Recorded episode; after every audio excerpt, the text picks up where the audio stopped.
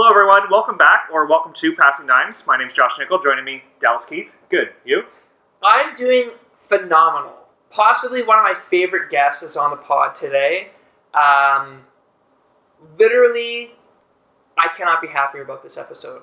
You're giddy about it. I I'm am- excited because you're excited. I am fired up. I've been trying and trying and trying for this guest to be on the pod, and it's finally happening. She's here in the flesh, and I don't really know what to do. Let's let's get into it. So let's do the back and forth thing. So, at the start of the season, was number one team ranked in the world. I think it was the first multi medalist for Canada in beach volleyball. Yeah, I did my fact checking. She's won six tournaments. That's pretty good. A lot of podiums there. Yeah, Uh, that includes uh, a 1440, includes an Orsika, and that includes some FIVs. So, bam. FIVB Defender of the Year three times running. National champion. Can't forget that. Anyone who was at Nationals this year probably saw the plaque that's uh, staying at Bombay Beach Club. Her name's on it. I think a few times. Just once. Just once. A long time ago. Jim, the intern, had to check that real quick. I got too good getting one one fact correct. That's about my limit for an episode. And was a dominant indoor player. Won a OUA championship with the University of Toronto Varsity Blues. I mean, former. I you're getting. There's too many accolades here. Former top scorer at the University of Toronto. You know, let's just bring her in. Let's start talking to her. It's Heather Bansley, everybody. Yeah. Yeah. Thanks for having me, guys. Welcome.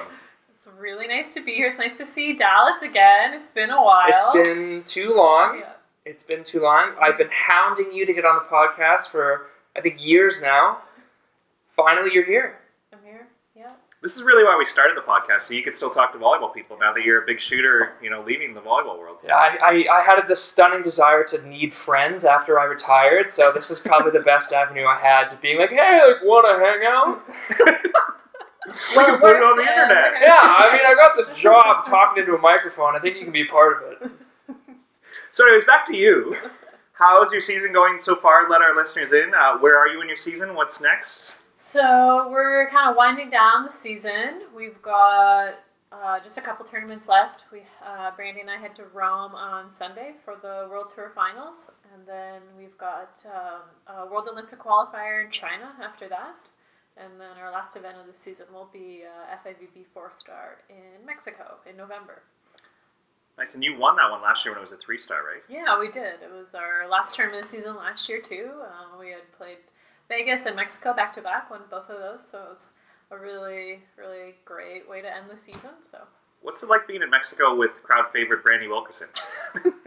um, everybody wants to marry Brandie in Mexico, uh, so she gets tons of fans. Um, I mean, I'm just like kind of there as well, so I get to like feel like they're also cheering for me, but it's mostly for Brandie. But uh, you know, like it's it's good. I'll it's, take it. It's the Brandie Show. yeah. Yeah. No one's named their club team after you yet?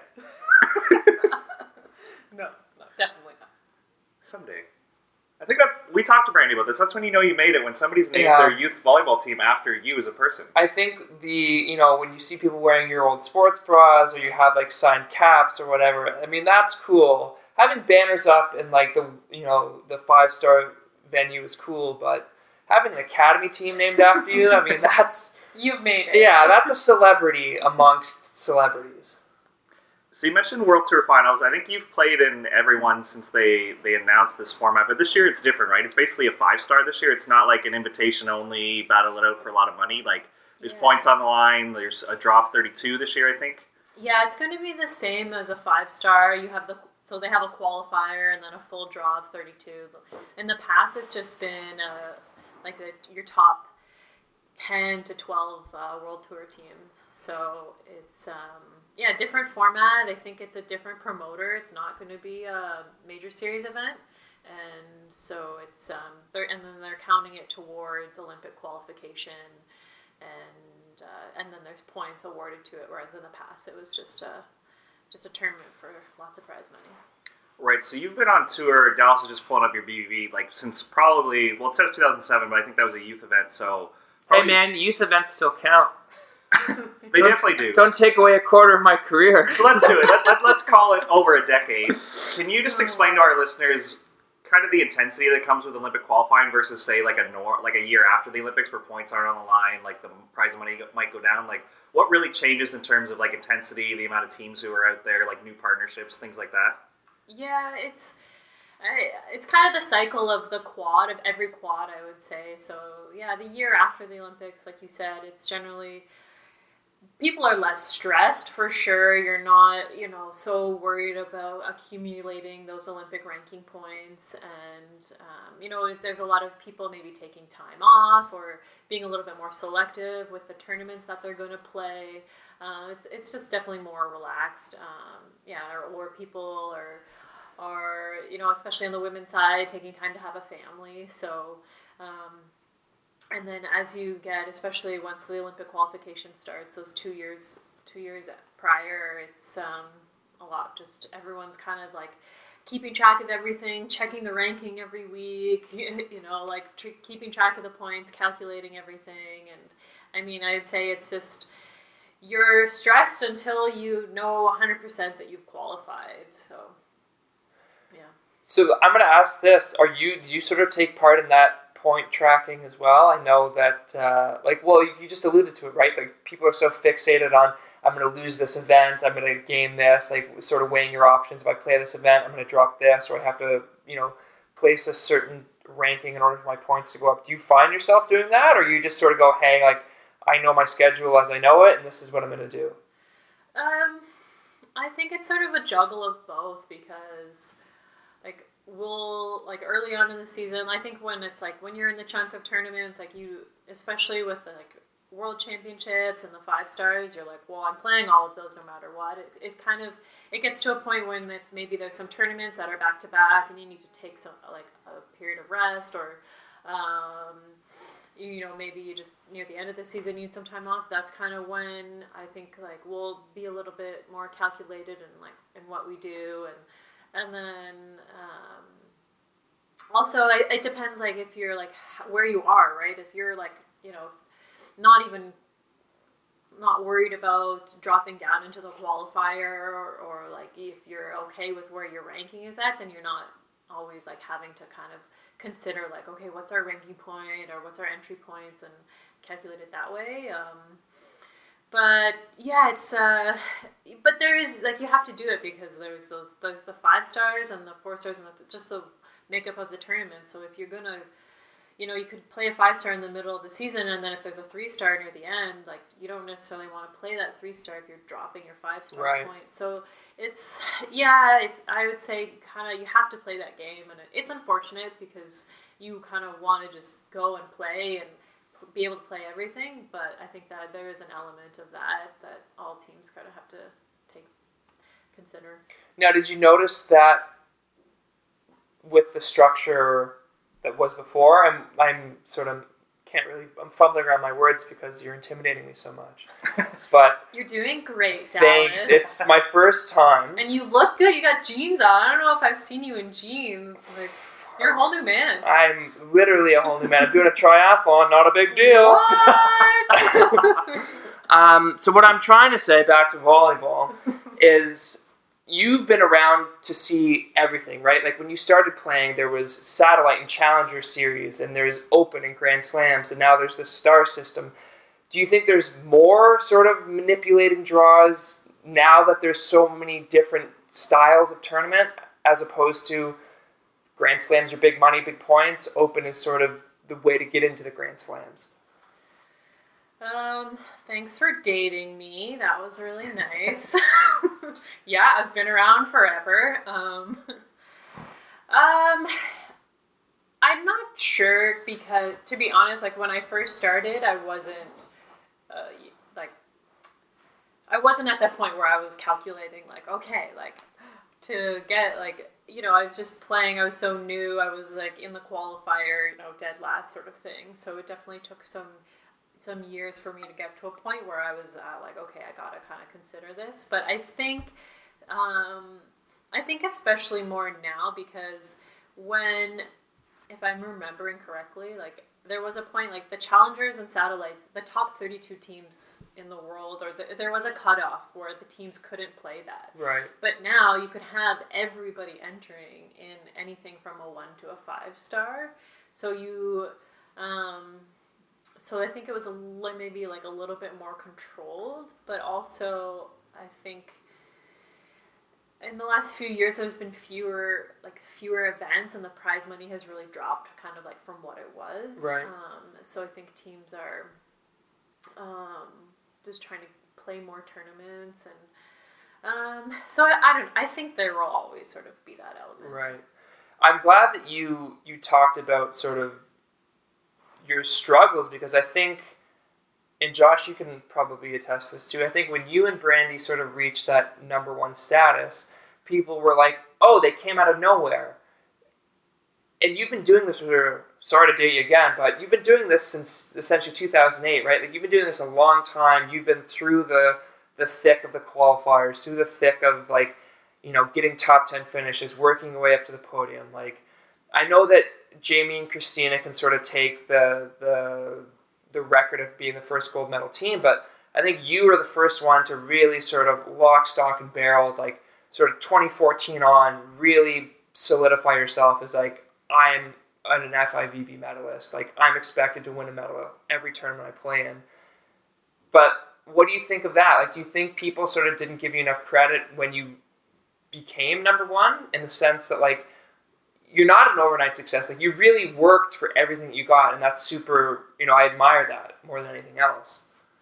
I'm not really sure. I think um, i think for me it was it was uh, more focused on kind of like what what me and brandie were doing and not necessarily i guess like taking um, just i mean it's great when you know to know that you have supporters and followers but also I, th- I think we always kind of kept in our bubble like me and brandie and our, and our coach leonard just always knowing that um, you know just feeling and, and setting goals for our team that like we, we have more to do and, and i think a big goal for us has always been to be consistent and um, yeah I, like you said i mean brandie and i were like you know last year was our second season together. It was pretty pretty new team and um, in the beach volleyball world. But yeah, I, have been playing for so long and, and working so hard, and um, so I, I, you know, I've developed as as a player, and I still feel like I have so much more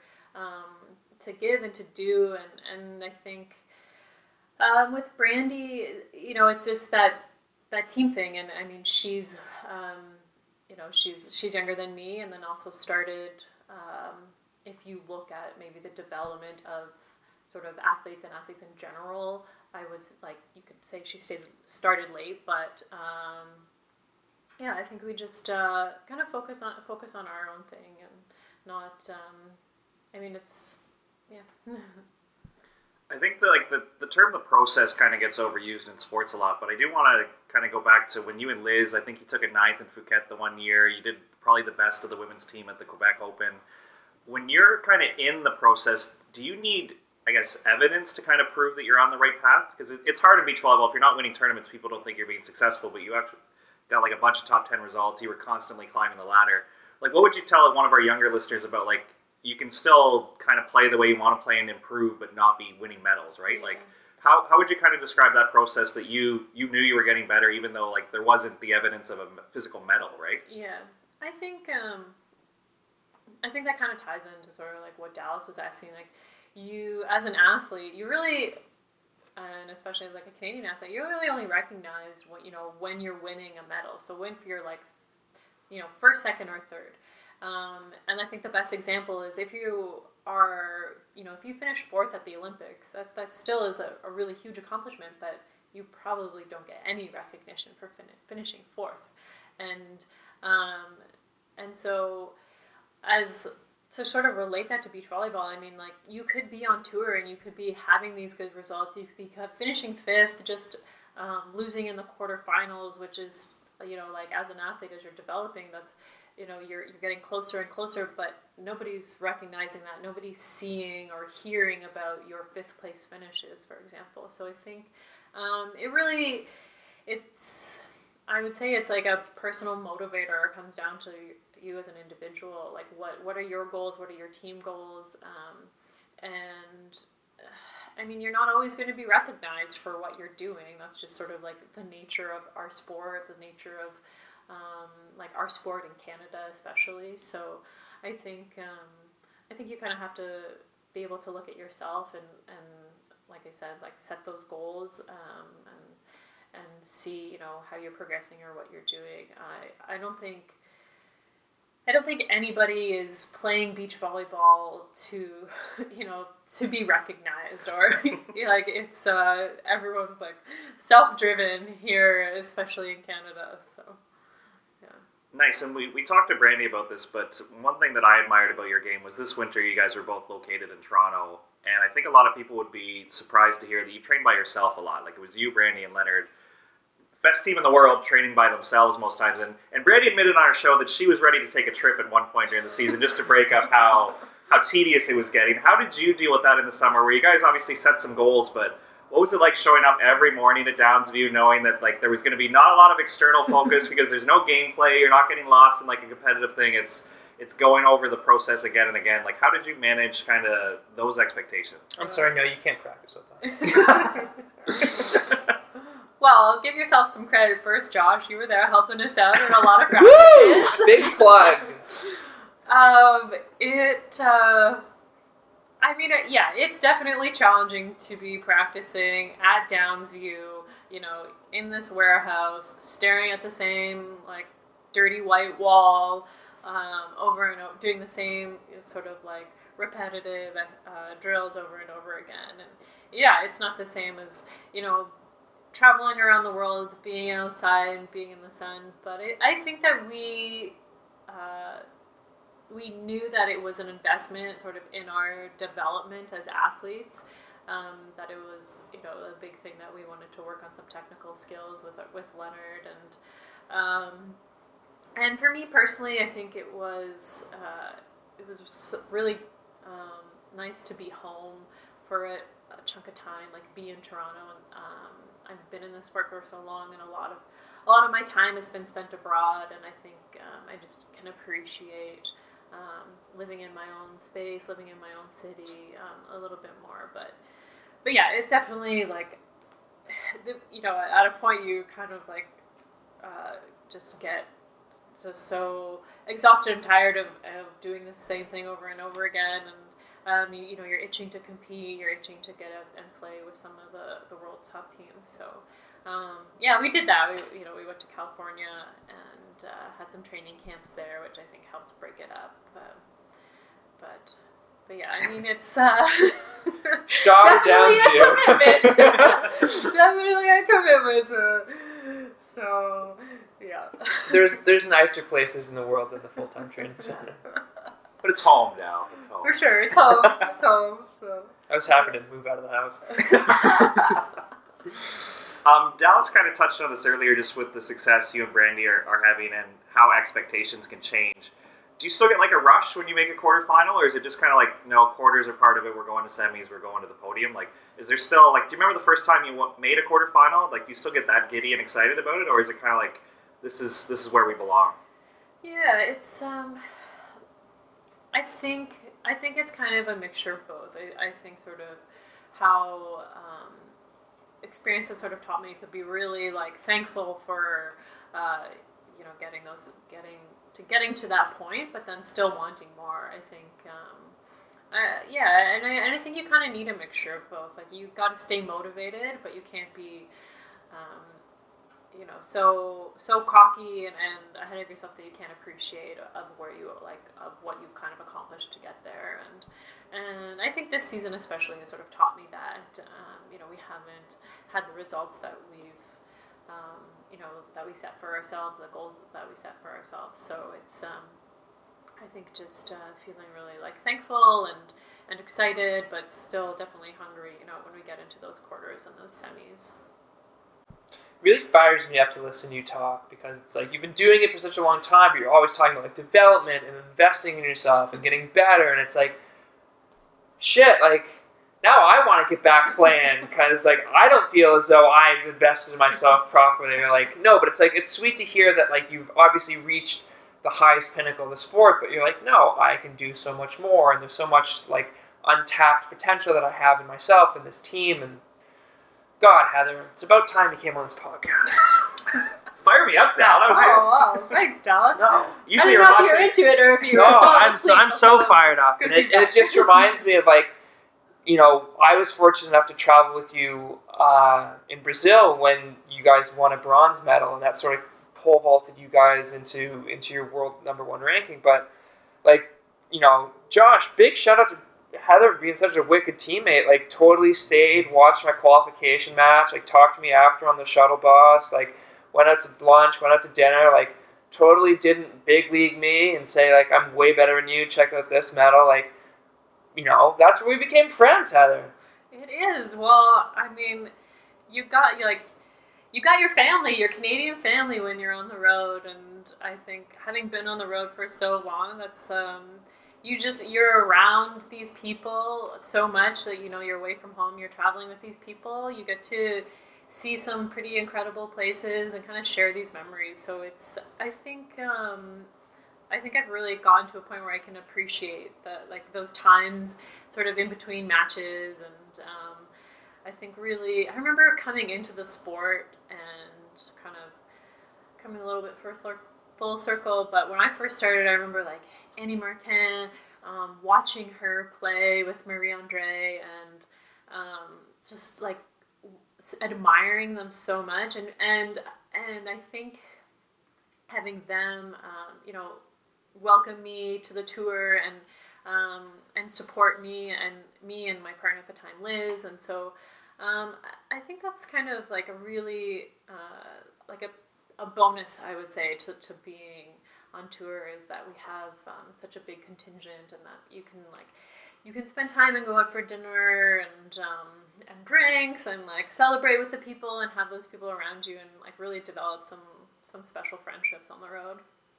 If nothing else comes out of this episode, I want people to know, especially younger athletes, Heather is approachable. And speaking from someone who was horrifiedly afraid of you for years because so intimidating watching her do like double body squats and like just like oh, oh shit heather clean that. And it's like i remember taking the bus home from you really hey, hey heather like i worked out beside you too. But like now we have this like oh like hey like we're buddies and friends. It's like i encourage everyone and now you're gonna get mobbed like the celebrity you are.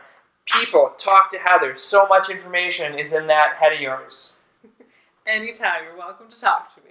If Not to, Dallas can she's talk- looking. She's looking Dallas directly at to me when I.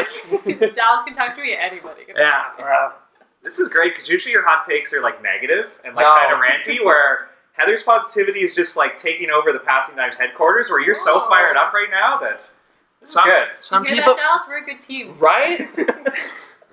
I was about to take a hot take there, but I think it. Uh, I think well, that one will come off the record.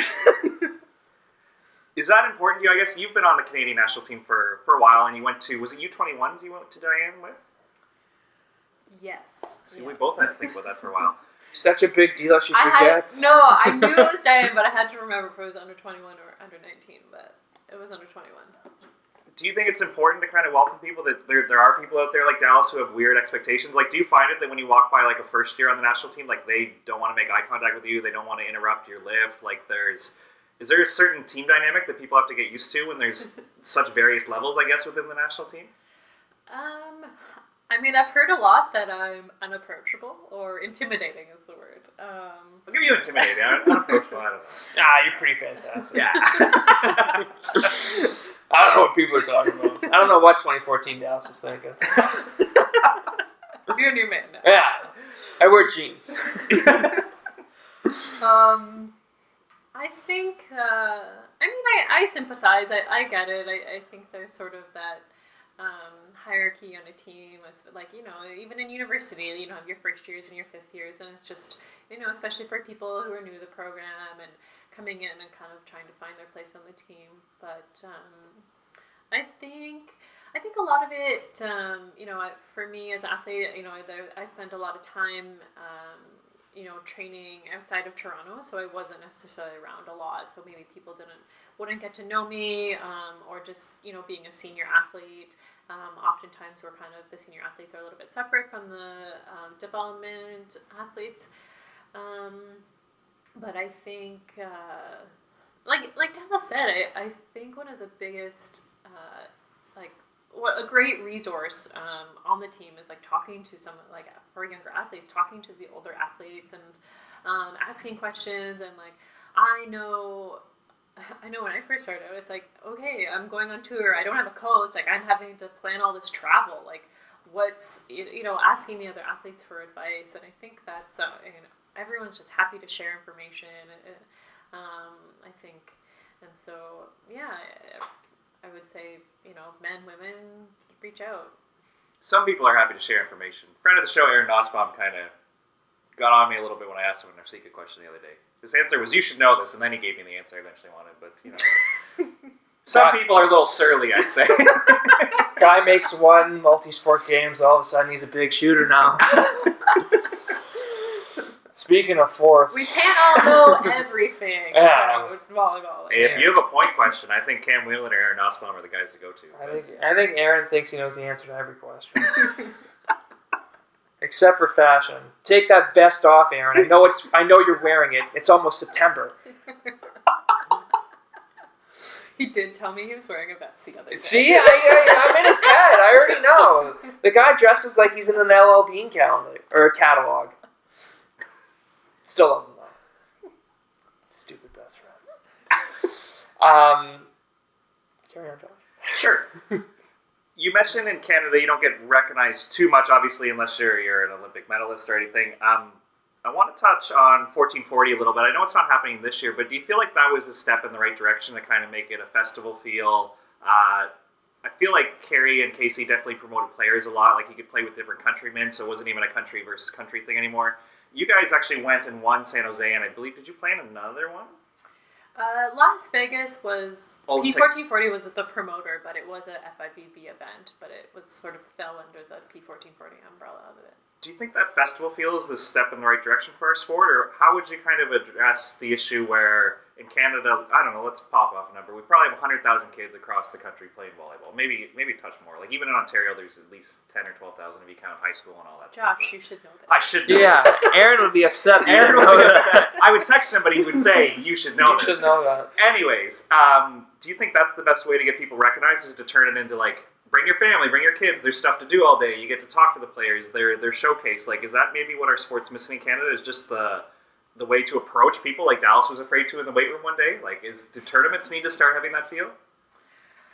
Um, I think, I think any promoter. I'll start by saying this. Any promoter um, looking to sort of like further the sport of beach volleyball, I I am a fan of. Like, I will get behind.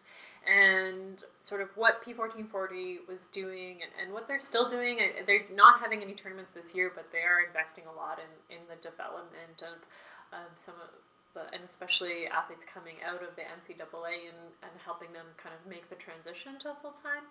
Um, I mean, I don't. I guess my answer is I don't know. I don't know what the best way to necessarily like promote the sport in Canada would be. I think I really like the idea of having it um, as part of something else where you know you can there's there's you know tagging on i think the whole their whole idea was you know okay we could get you know festival goers or concert goers to come and watch beach volleyball and you know, oh no and vice versa kind of thing and trying to get new crowds of people um, new fans to the sport um, i think our our sport in general is pretty um, like appro- the athletes are pretty approachable you come to any kind of venue and the athletes, you know, step off the court or walking around. You can go to like, oftentimes there's a mix zone, and um, but even just walking around the venue, like the athletes are there. You go watch a game, other athletes are there watching, and I think I think that's something that's kind of neat um, about our sport, um, especially you know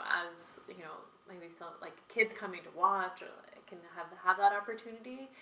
But I, yeah, I think anytime there's an opportunity to like individually promote an athlete, um, it is great and, and, and recognize some of the athletes. Um, but I mean, if you're asking about what's the best way to have a tour in Canada, you know, I don't have that. You should I know don't the have an answer answer to that. Yeah, but you should talk to Aaron because he probably has the answer. All right, he's been getting enough airtime on this episode.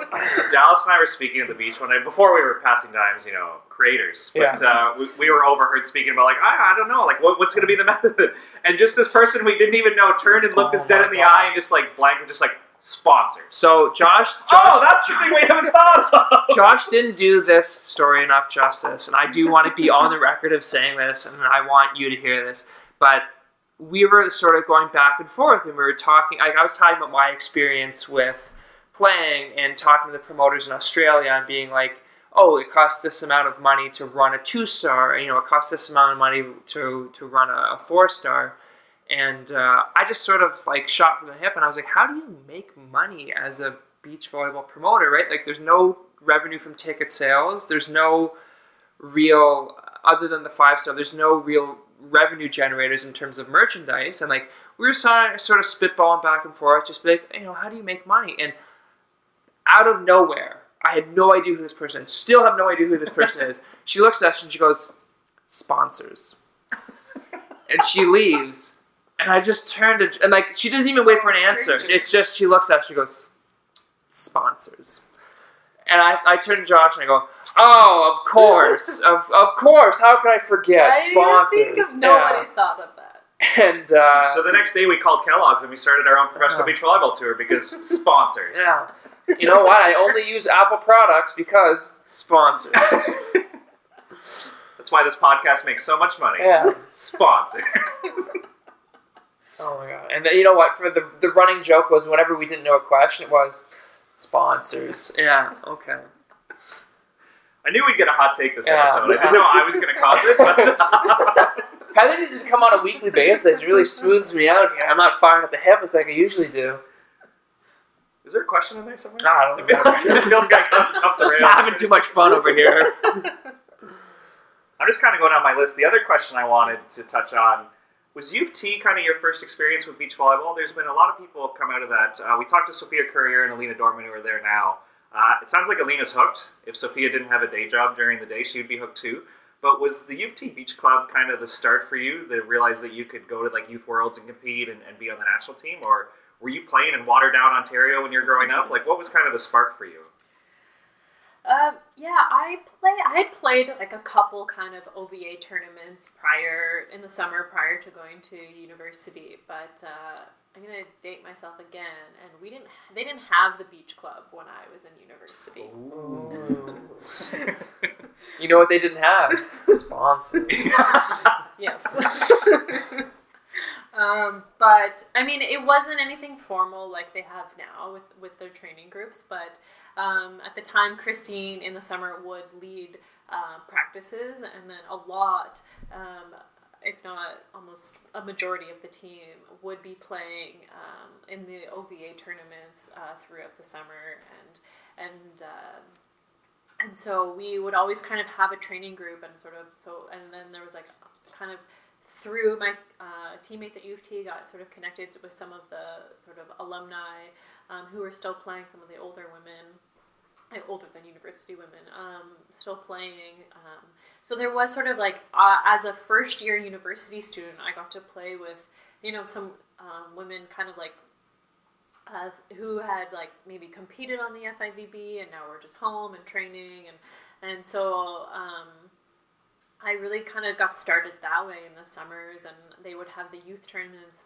the Saturday and the adult tournaments on the Sunday so it was an opportunity like okay I could play like both tournaments each day and so I was just playing a lot and playing with um, a whole bunch of different partners um, you know different positions and and so I kind of just got exposed to it that way and um, so yeah that was sort of my first experience and then um, I went to under 21 worlds with Diane Burrows uh, we split block Nice. and um, so yeah that was my first international experience and I think yeah I would have been in my second year of university kind of finished my second year of university at that time and um, for me it was you know we you know we went we lost every single game, every single set.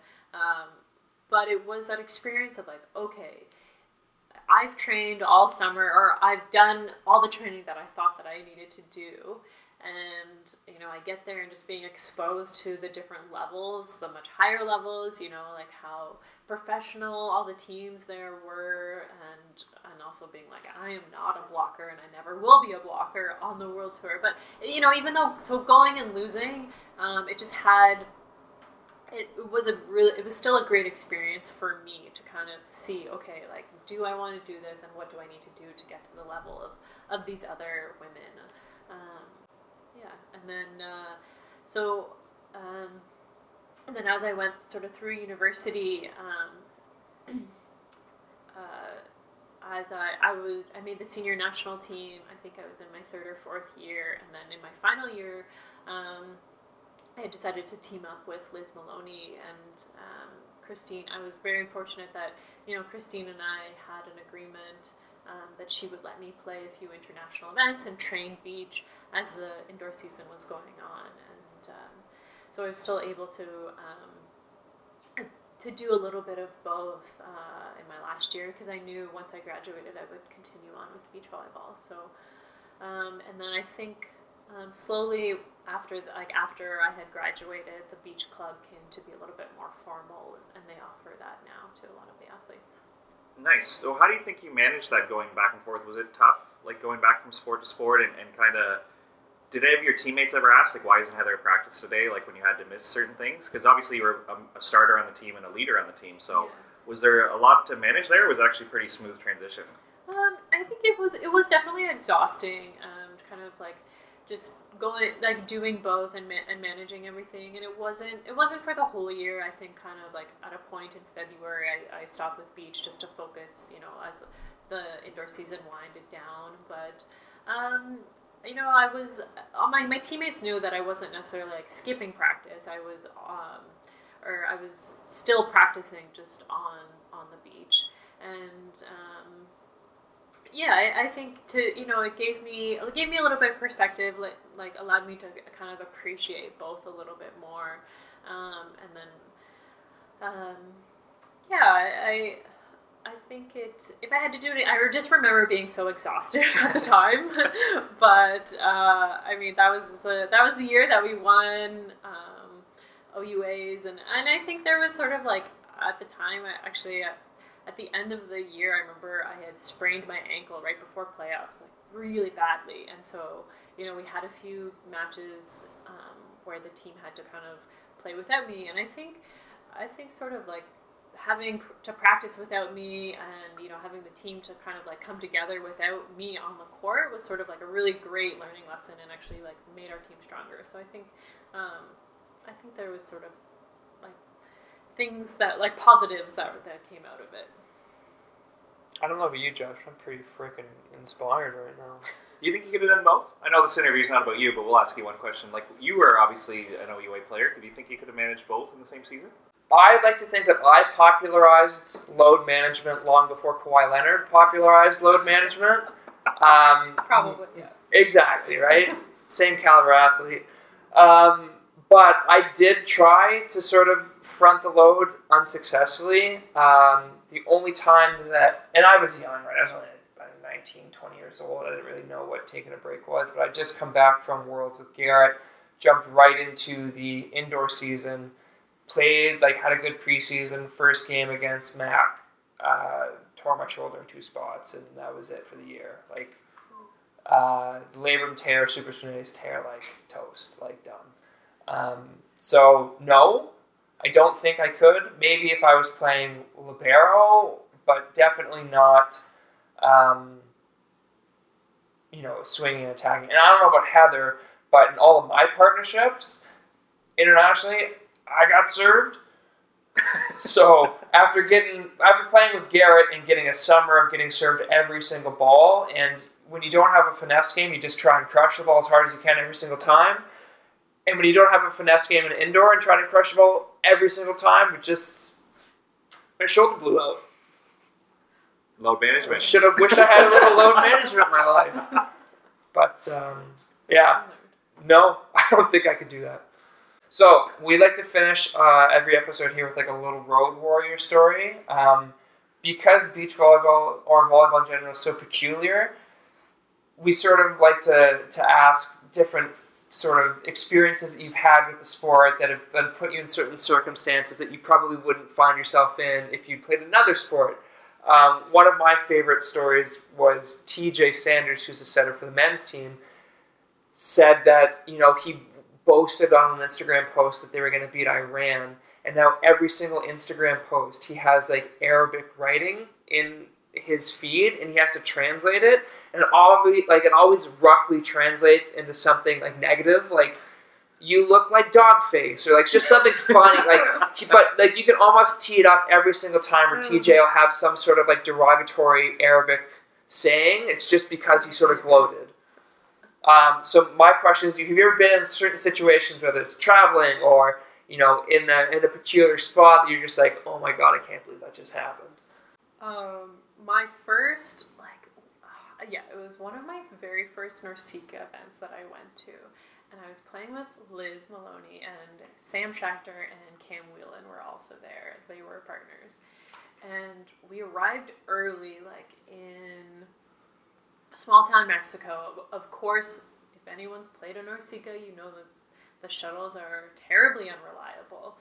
And so we didn't have a shuttle. We had to get a taxi, and I think the taxi was like two or three hour taxi ride, like into the mountains, like into like this really small, sketchy town in Mexico.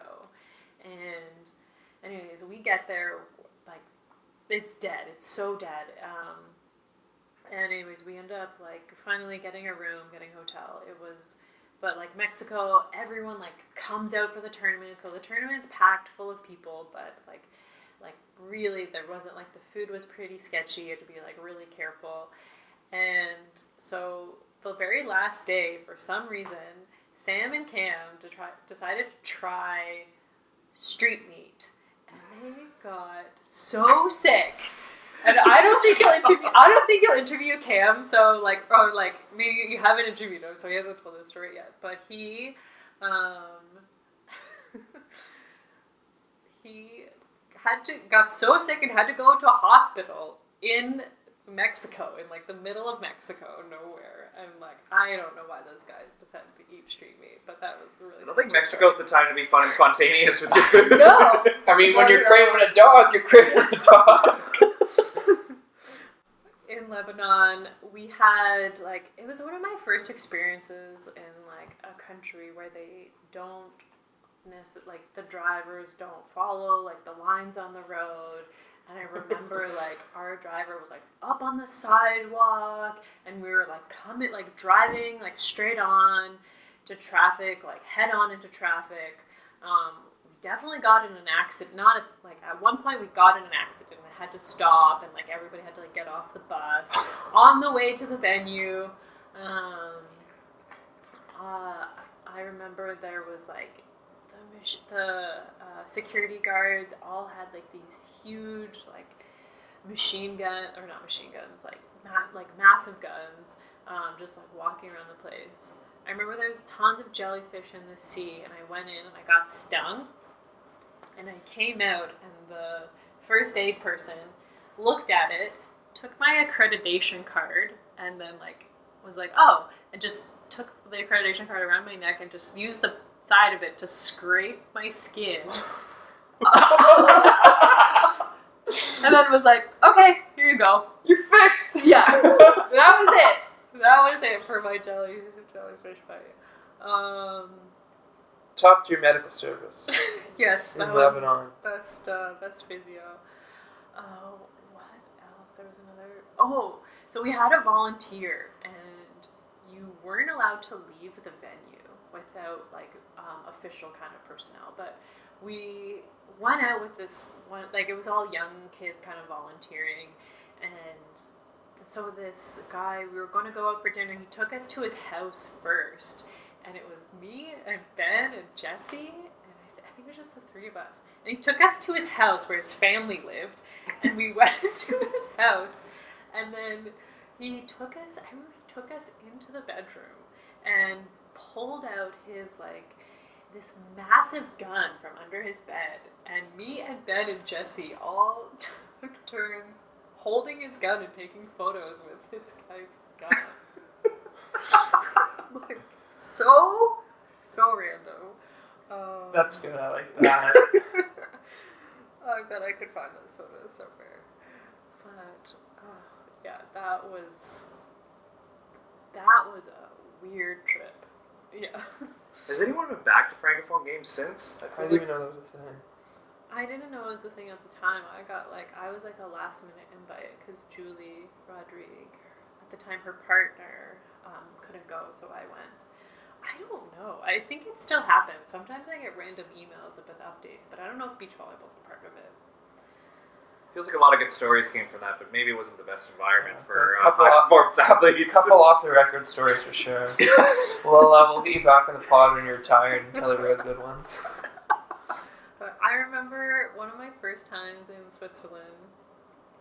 Um, we like we lost in, in the qualifier, but we were still there for the week. And this was when Rich Van Huizen was playing, and so he, we ended up like biking in the Swiss Alps, had an amazing day, and then and then uh, we were looking for a public pool. And like if you know Gstaad, it's like this like super posh, like all the rich people like in Switzerland go there for their ski holidays, and so the hotels are over the top. And so we were looking for this public pool, and it said it was beside one of this like castle hotel that's up on the mountain. And so like ride our bikes up there, and somehow we sneak into the spa area. And Rich is like, "Yeah, yeah, this is the pool. This is what we're supposed to go to." And I was like, I think this is the spa attached to the hotel, but somehow we snuck in some like back entrance, and so we got there and it was it was quiet, like nobody was there, and so we we ended up like stealing these uh, house coats from in the spa, and just hung out in the spa all day with with Rich. And, What a day! yeah. oh man. That's what beach players should do: is act like they belong everywhere, especially if you're rich and six ten and look like a Viking, and just go wherever you want. I can't tell you how many uh, main draw buffets I inserted myself into over my career. Uh, I uh, yeah. But uh, I think that's great. Thanks for coming on. I look Yeah, thank forward you to so next much. time. Yeah. Thanks for having me. That was me, guys. great. Thanks for listening, and thanks again to superstar Heather Bansley for joining the show. Heather joins best friend of the show, TJ Sanders, and super best friend of the show, Ben Saxton, as the three Olympians we've had on the show. Sorry, Heather, we overlooked this part in your intro. If you enjoyed this episode, please leave a five star review, and remember the best compliment you can give the show is telling your friends.